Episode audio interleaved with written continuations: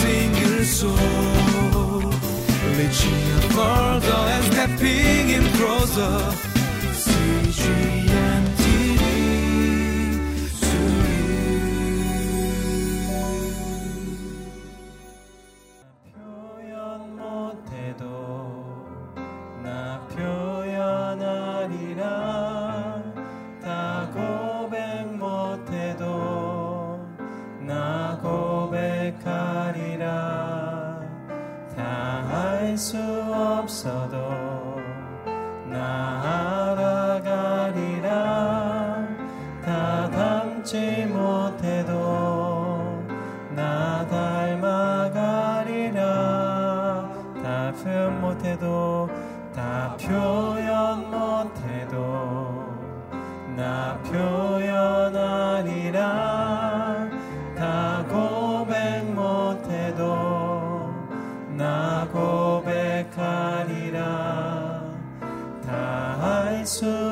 sa do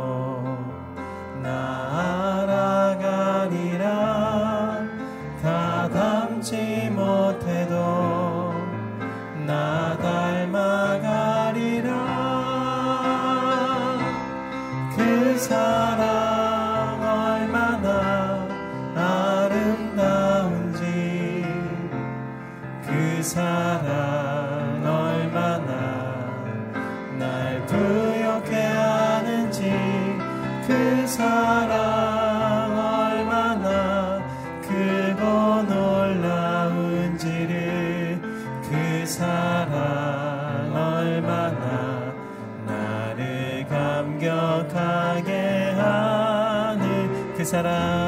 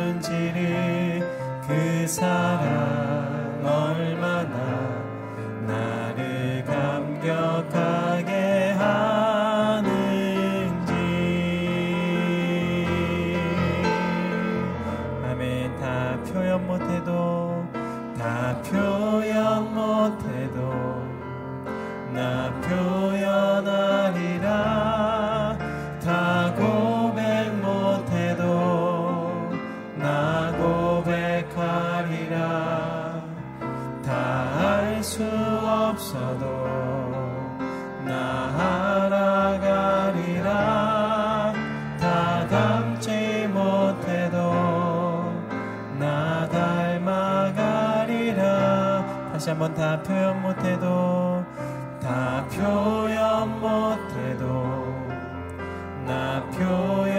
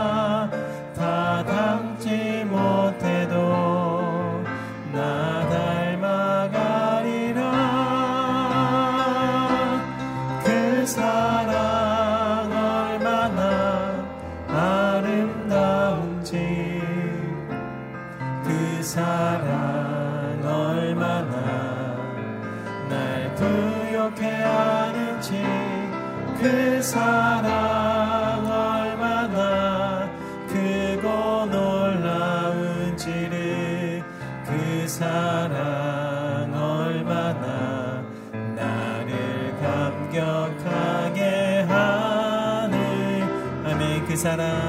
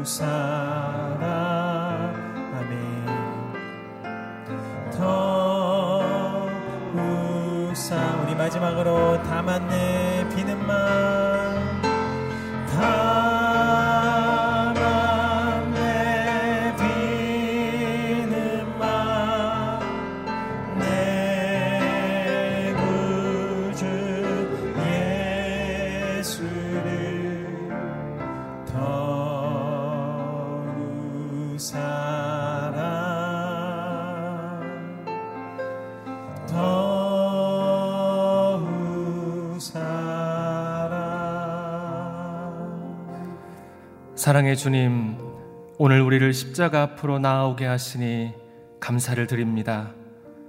우리가 주의 사랑으로 살게 되었기에 이 시간 온 마음을 다해 그 사랑을 찬양하며 그 사랑 앞에 엎드립니다. 중심을 다한 우리의 고백을 받으시고 주님만 영광을 받아 주옵소서. 이제 주님의 말씀을 듣습니다. 우리 안에 역사하시는 성령님의 놀라운 도우심을 따라 주의 말씀에 순종하게 하시고 듣는 모든 이들마다 주님의 음성으로 살아나게 하여 주옵소서 감사드리며 예수님의 이름으로 기도드립니다. 아멘. 이 시간 CGN TV와 유튜브로 함께 예배드리는 모든 성도님들을 진심으로 축복하고 사랑합니다. 각자의 처소에서 주님의 은혜와 영광이 함께 하시기를 다시 한번 축복합니다. 하나님께서 우리에게 주신 말씀은 마가복음 12장 1절에서 12절까지의 말씀입니다. 제가 봉독하도록 하겠습니다. 예수께서 그들에게 비유를 들어 말씀하기 시작하셨습니다. 어떤 사람이 포도원을 하나 만들어 울타리를 치고 땅을 파서 포도즙 짜는 틀 자리를 만들고 망대를 세웠다. 그러고는 어떤 농부들에게 포도원을 세 주고 멀리 떠났다. 수확할 때가 되자 주인은 포도원에서 난 소출 가운데 얼마를 받아오라고 종을 농부들에게 보냈다. 그런데 그들은 그 종을 잡아다가 때리고는 빈손으로 돌려보냈다. 그러자 주인은 그들에게 다른 종을 보냈다. 그러나 그들은 그 종의 머리를 때리고 모욕했다. 주인은 또 다른 종을 보냈지만 그들은 그 종을 죽여버렸다. 그러고 나서도 주인은 계속해서 다른 종들을 많이 보냈는데 농부들은 그 종을 때리고 더러는 죽이기도 했다.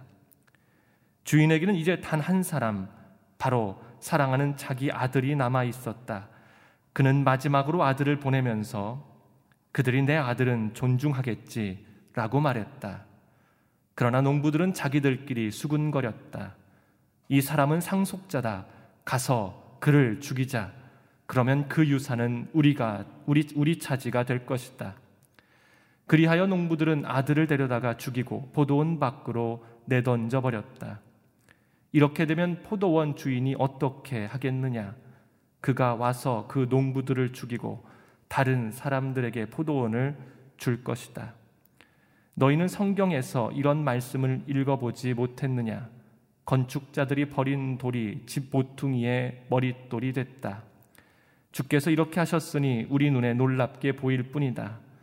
그러자 그들은 예수께서 말씀하신 이 비유가 자기들을 가리켜 말씀하시는 것임을 알아차리고 예수를 체포할 방도를 모색했습니다. 그러나 백성들을 두려워해 예수를 그대로 두고 가버렸습니다. 참 주인을 잊은 자에게는 그분의 심판이 임합니다라는 제목으로 이상준 목사님 말씀 전해 주시겠습니다.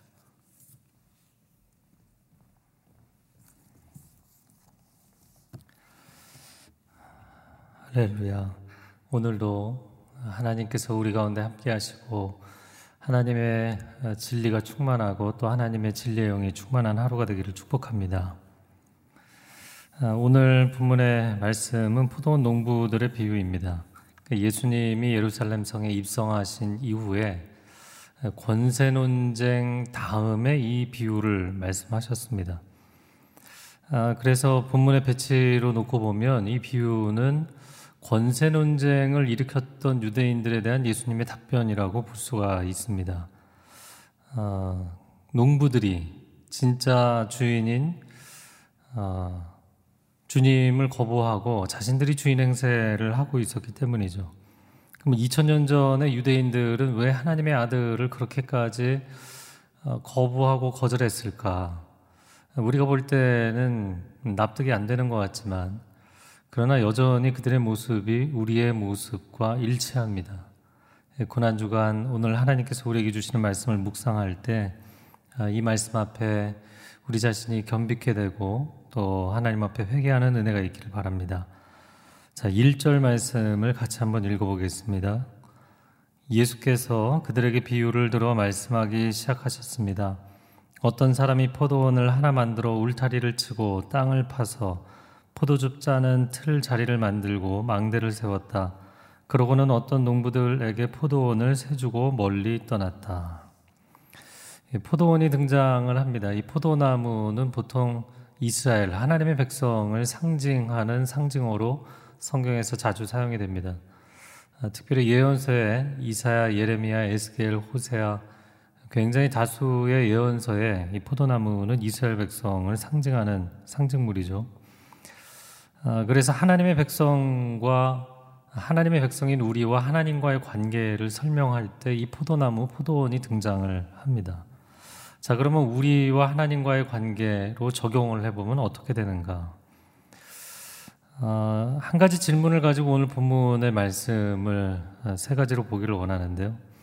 하나님과 우리의 관계, 하나님과 인간의 관계가 틀어지고 멀어지고 내가 가까워지고자 해도 가까워질 수 없는 그런 어, 서먹한 관계 가운데 있다면 과연 이유는 무엇 때문인가라는 것이죠. 그첫 번째는 사람들이 내면적으로 갖고 있는 잘못된 명제들에 대한 것인데 이 첫 번째는 하나님이 원래부터 만들어준 그 포도원이 엉망이었기 때문인가? 하나님이 제시해 주신 포도원 자체가 원래 수준 미달이고 엉망인 포도원을 주셨기 때문에 이 관계가 틀어진 것인가? 우리는 인생이 고달파지거나 인생에 어려움이 생기고 그 뭐 재정적인 어려움, 건강의 어려움, 또 가정적인 어려움. 아, 도대체 왜 하나님이 나를 이런 가정에 태어나게 하셔서 도대체 왜 나를 하나님께서 이런 시대에 태어나게 하셔서 어, 또 이런 재난들을 겪고 어려움을 겪으면 이 몹쓸 세상, 이 세상을 원망하기도 하고 이렇게 세상을 불완전하게 창조하신 수준 미달로 창조하신 하나님에 대한 원망을 많이 쏟아놓습니다. 농부가 만약에 아, 토양 자체가 너무 안 좋아서 이거 농사를 못 짓겠다. 사업가가 지금 시장 경기가 너무 안 좋기 때문에 사업 자체를 할 수가 없다. 어, 축구 선수가 그라운드가 너무 엉망이어서 이건 경기 자체를 할 수가 없다. 그렇게 이야기하는 것과 같은 것이죠. 아, 그처럼 우리는 우리가 사는 이 세상 자체가 너무 문제가 많기 때문에 내가 정상적인 인생의 플레이를 할 수 없다라는 이야기들을 합니다. 그러나 정직하게 하나님이 우리에게 만들어 주신 포도원, 하나님이 우리에게 주신 인생 여건과 이 세상 만물을 보면 어떤가요? 하나님은 정말 아름답게 창조하셨고 풍성하게 창조하셨고 견실하게 창조를 해 주셨습니다. 그런 좋은 포도원을 망쳐놓고 이미 망쳐놓았을 뿐만 아니라 현재 진행형으로 계속해서 망쳐가고 있는 것은 정직하게 우리 자신인 것이죠. 그런데 기적적인 것은 오히려 역설적으로 그렇게 인간이 이 자연과 세상, 인류 공동체를 그렇게 많이 망쳐놓았고 난개발을 하고 온 암영을 했음에도 불구하고 여전히 버티고 있다는 게 참 놀라운 것이고요. 이게 기적입니다. 여전히 이렇게 버티고 있고 여전히 우리에게 햇빛과 단비를 내어주고 여전히 우리에게 자원과 양식을 이렇게 풍성하게 공급을 해주고 있다는 것이 기적적인 것입니다. 하나님은 우리에게 좋은 포도원을 주셨습니다. 오늘 1절의 말씀처럼 포도원 그냥 부지만 선만 그어놓고 주신 게 아닙니다. 울타리를 쳐주시고 땅을 파고 그래서 옥토로 만들어 놓고 포도즙을 짤 수 있는 틀도 만들어 놓고 망대도 세우고 그렇게 완벽하게 온전하게 준비해 주신 그런 포도원을 우리의 인생에 허락해 주신 것입니다. 자, 두 번째로 2절 아, 말씀을 같이 읽어 보겠습니다. 수확할 때가 되자 주인은 포도원에서 난 소출 가운데 얼마를 받아오라고 종을 농부들에게 보냈다. 하나님과 우리의 관계, 하나님과 나와의 관계가 왜 서먹하고 왜 가까워지지 못하고 왜 틀어져 있을까? 우리는 그분을 나의 주님, 아, 나의 사랑하는 하나님이라고 고백하는데 왜 늘 영적 거리감을 갖고 있는 것일까? 그것은 하나님이 필요 이상 내 인생에 지나치게 개입을 하고 지나치게 많은 것을 요구하시기 때문일까요? 어, 가인 컴플렉스라는 말을 제가 어, 사용하기를 좋아하는데요. 가인 이야기라는 책이 있습니다. 좋은 책입니다. 제가 가인 이야기를 그 성서적인 스토리를 fact를 바탕으로 해서 소설적으로 쓴 책인데요. 가인이 갖고 있었던 심리, Cain complex. 이건 뭐냐면 가인은 자기가 이미 태어나 보니까 에덴 동산 밖인 거예요. 자기에게는 에덴 동산 안이라는 그 완벽한 상황이 주어지지 않았잖아요. 물론 망가진 세상도 여전히 놀라운 세상이었어요. 사람이 어, 천년을 살 수 있는 그런 세상이었습니다. 지금은 뭐 더 많이 망가졌죠. 그럼에도 우리가 여전히 100년을 살 수 있는 세상이에요. 자, 그런데 가인의 마음 가운데 나는 이미 태어나자마자 에덴 동산 밖이에요. 열악한 환경, 어드밴티지가 주어져 있는 것이 아니라 오히려 디스어드밴티지가 주어진 삶, 결함이 가득한 인생의 여건들을 받아들이고 살아가야 되는 것이죠. 그렇게 내 부모님과 나의 인생을 에덴 동산 밖으로 몰아내신 하나님이 왜 나한테 와서 제사를 요구하냔 말이죠. 먼 나라로 떠난 주인이 왜 수학기가 되었다고 해서 우리에게 소출을 요구하느냐라는 것입니다. 가인의 마음이 어땠을까요? 아, 완벽한 에덴 동산이 아닙니다. 아담과 하와가 이야기해주는 그 아름다운 동산이 아니에요. 가시와 엉겅퀴가 나 있는 이 불완전한 세상에서 땀 흘려서 노동을 해서 얻은 수확인 것입니다. 그 수확을 내가 왜 하나님께 드리냐는 것이죠. 나 혼자 누리고 싶은 거예요.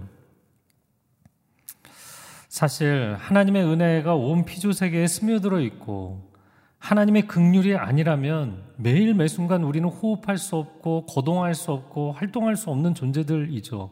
그런데 가장 basic한 가장 근간이 되는 그 하나님의 은혜와 긍휼에 대해서는 아무런 thank you가 없고 마음 가운데 내가 피땀 흘려서 노력한 것이다. 왜 하나님이 나에게 요구를 하느냐라는 것입니다.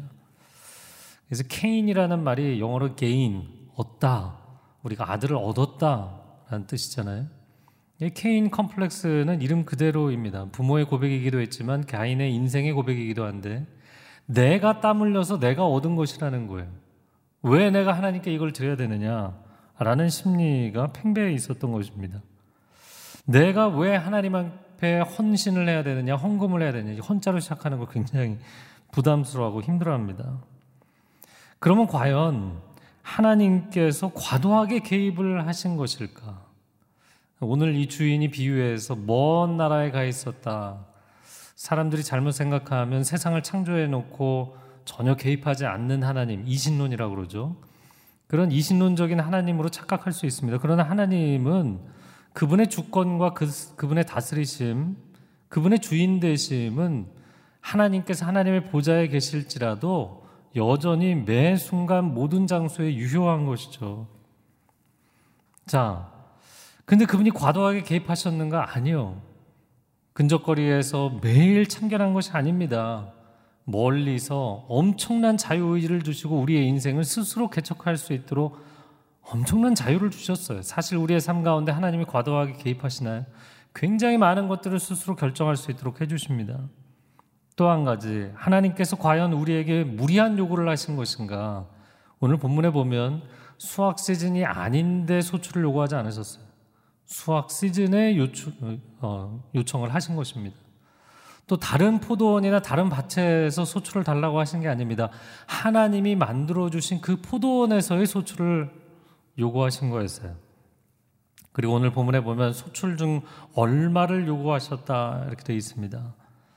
일부분인 것이죠. 당시에 소장농들은 지주에게 자신의 소출의 4분의 1 내지는 2분의 1을 바쳐야 되는 법적인 의무가 있었습니다. 그러니까 25%에서 많으면 50%를 가져갔던 거예요. 엄청난 양이었던 것이죠. 어, 사실 그들에게는 그런 법적 책임이 있었습니다. 그런데 오늘 이 주인이 보면 과도하게 개입하고 무리하게 요구하는 것 같지만 공권력을 투입하지 않았어요. 한 종을 때렸는데 또 다른 종을 보냅니다. 그 종을 죽였는데 또 다른 종들을 보냅니다. 이유가 무엇일까요? 공권력을 개입시킬 수 있음에도 불구하고 법적으로 해결할 수 있음에도 불구하고 끊임없이 종들을 보낸 것은 이 소장농들과의 관계가 주인에게는 너무나 중요했던 것이죠. 하나님이 우리의 인생에 끊임없이 개입하시는 것이 너무나 많은 것들을 요구하시는 것이 하나님과의 관계를 우리가 멀리하는 이유일까요? 그것도 잘못된 생각이라는 거예요. 여러분, 이 포도원은 사실 소장농들을 위해서 만든 것입니다. 천지만물을 창조하신 이유가 무엇이었나요? 마지막 날 인간을 창조하시기 전에 이 모든 것을 주신 것은 사람 때문이죠. 이 모든 것, 햇빛과 단비와 저 들녘과 아름다운 산맥과 이 모든 자원들, 이것은 하나님이 우리에게 사랑으로 주신 선물인 줄로 믿습니다. 그럼 어떤 분들은 반문할 것입니다. 아니죠. 이 자연 만물, 이 포도는 주인을 위해서 만든 것이라고. 하나님의 영광을 위해서 우리가 존재한다고 하지 않았느냐. 물론 그것도 맞는 말입니다.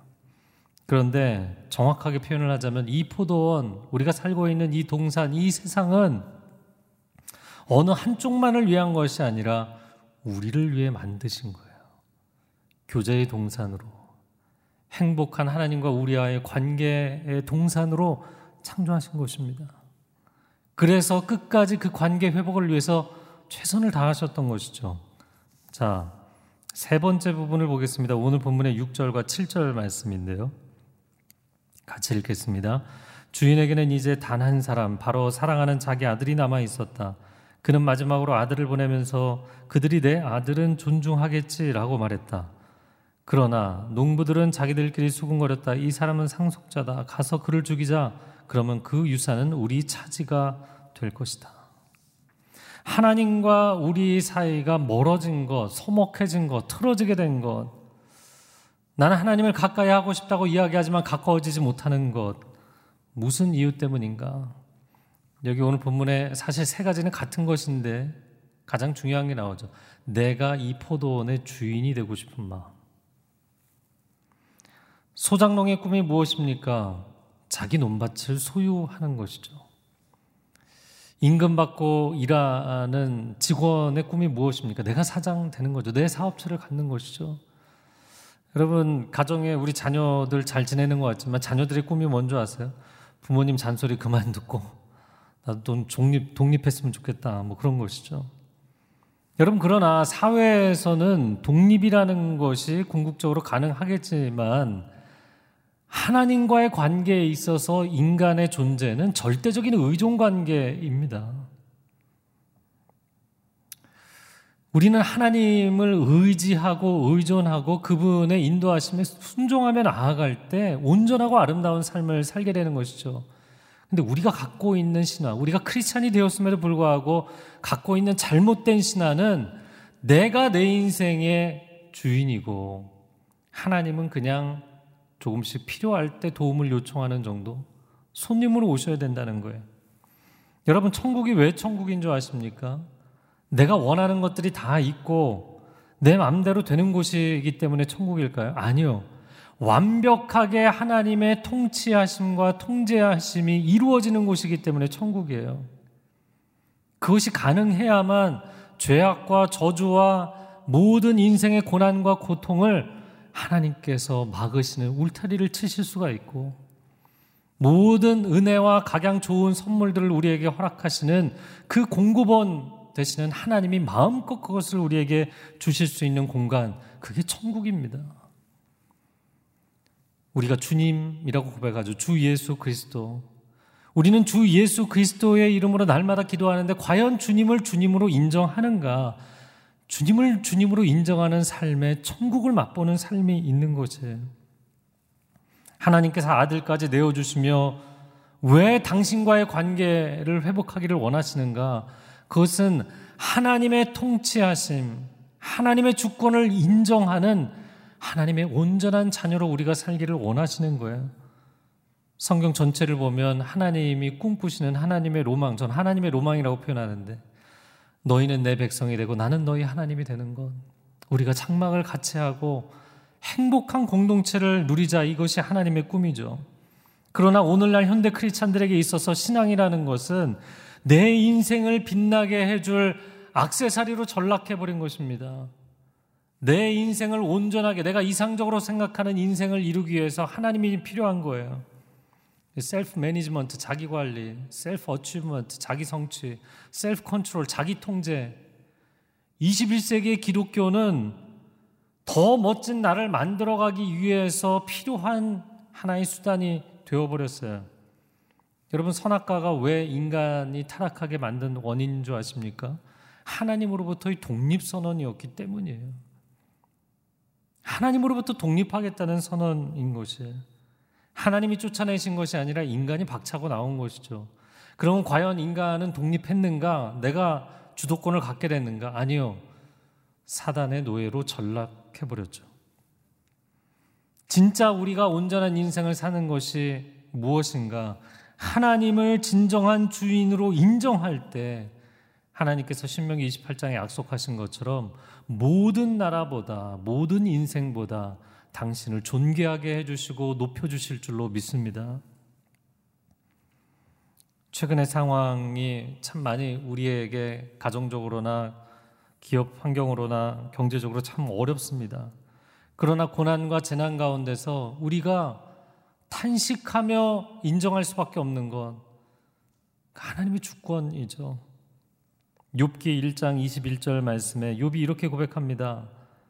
여호와께서 주신 것을 여호와께서 가져가시니 여호와의 이름이 찬양받으시기를 바랍니다. 주신 이도 여호와시오 가져가시는 이도 여호와시니 난 하나님의 주권을 인정하고 찬양하겠습니다라고 고백했던 것이죠. 오늘 우리가 주님 앞에 인정하며 기도해야 될 것 주님만이 주인이십니다. 도대체 당신이 무슨 권세로 내 인생에 와서 이렇게 개입을 하느냐? 내 인생에 왜 이렇게 많은 헌신을 요구하느냐? 좀 거리를 두고 떨어져 계시라고. 성전에 들어오지 마시라고. 제 인생에 너무 개입하지 마시라고. 우리가 그렇게 하나님 앞에 이야기를 하는 것. 그것이 하나님을 가장 가슴 아프게 하는 것이죠. 주 예수 그리스도. 우리가 우리 인생의 이 고난 주간에 회개해야 될 가장 큰 죄는 주님을 주님으로 인정하지 않는 죄입니다. 내가 내 인생의 주인 되고자 했던 것. 철저하게 그분을 내 인생의 바운더리에서 몰아냈던 것, 내가 모든 걸 결정하고 내가 모든 선한 결과들에 대해서 요구하고 하나님께 결정권을 내어드리지 않았던 것. 이 시간 함께 기도하겠습니다. 하나님, 내 자녀의 학업과 내 자녀의 인생의 미래의 설계 가운데 하나님이 계시지 않았습니다. 내가 다 원하는 대로 설계하고 하나님은 도장만 찍기를 원했습니다. 내 인생에 그동안 사업을 해오면서 내 인생의 사업 계획서에 하나님은 계시지 않았습니다. 내가 준비한 것, 내가 원하는 것, 때로는 세상적인 방법으로, 편법으로, 불법으로 해도 결과만을 가지고 하나님께 영광을 돌릴 테니 하나님이 이 사업을 성공시켜 달라고 했습니다. 내가 가정을 돌보지 않고 가족을 인격적으로 대하지 않고 온갖 잘못을 저지르면서도 내 가정에 복을 달라고 하나님께 요구했습니다. 왜 2000년 전에 유대인들이 그렇게 예수님을 주인으로 인정하지 않고 몰아내려고 했는지 저가 진짜 주인이기 때문에 몰아내기를 원했던 것 그것은 자신들이 주인이 되기를 원했기 때문입니다. 하나님 선악과 사건 이후로 아담과 하와를 손가락질할 것이 없는 것은 우리는 너무나 자기중심적이고 내가 모든 것을 내 인생의 주인이 되려고 하고 내가 모든 것을 컨트롤하려고 합니다. 하나님도 내가 컨트롤하려고 합니다. 우리의 이 죄악을 하나님 앞에 회개합니다. 오직 온 우주 만물과 모든 인생의 주인은 주님 한 분이신 것을 고백합니다. 주 예수 그리스도의 이름 앞에 무릎을 꿇고 엎드릴 때 주님의 주권이 주님의 통치하심과 다스리심이 내 인생에 온전히 이루어질 때만 그때만 진짜 천국을 맛보게 될 줄로 믿습니다. 놀라운 하나님의 은혜가 내 인생에 넘칠 것이고 놀라운 하나님의 축복의 약속들이 성취될 것이며 모든 어둠과 저주의 권세들로부터 내 인생을 보호하시는 주님의 편팔과 강력한 손길을 체험하게 될 줄로 믿습니다. 오 주님, 오늘 회개하며 나아가는 하나님의 자녀들 가운데 우리의 삶에 쓰라림과 아픔은 있지만 하나님 새로워지게 하여 주옵소서. 온전히 주님을 인정하고 고백하며 나아가는 인생 되게 하여 주시옵소서. 이제는 우리 주 예수 그리스도의 은혜와 하나님 아버지의 극진하신 사랑과 성령의 교통하심이 오늘 오직 주 예수 그리스도의 주인 되심을 입술로뿐만 아니라 나의 영혼 깊은 곳에서 나의 삶의 모든 자리에서 고백하기를 소원하는 귀한 하나님의 백성들 위해 소중한 가정과 자녀들과 일터 위에 한국교회 위에 코로나19 사태로 인하여서 고통받고 있는 모든 의료진들과 영혼들, 땅끝의 모든 민족들 위해 이제로부터 영원토록 함께하여 주시기를 간절히 축원하옵나이다. 아멘.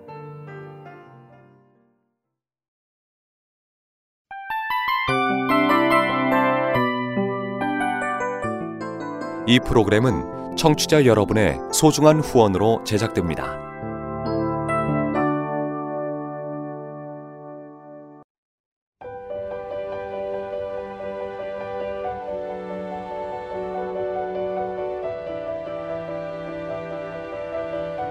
세상에는 수많은 교회들이 있지만 더 깊이 있는 말씀 강해를 찾기 위해 크기로만 교회를 선정하지 않습니다. 보다 좋은 영적 콘텐츠를 더 많이 나누기 위해 방송비를 받지 않습니다. 1년 365일 복음만 전하고 싶어서 우리는 광고를 하지 않습니다. 온누리의 복음을 땅끝까지 CGN TV와 함께 땅끝 성교사가 되주세요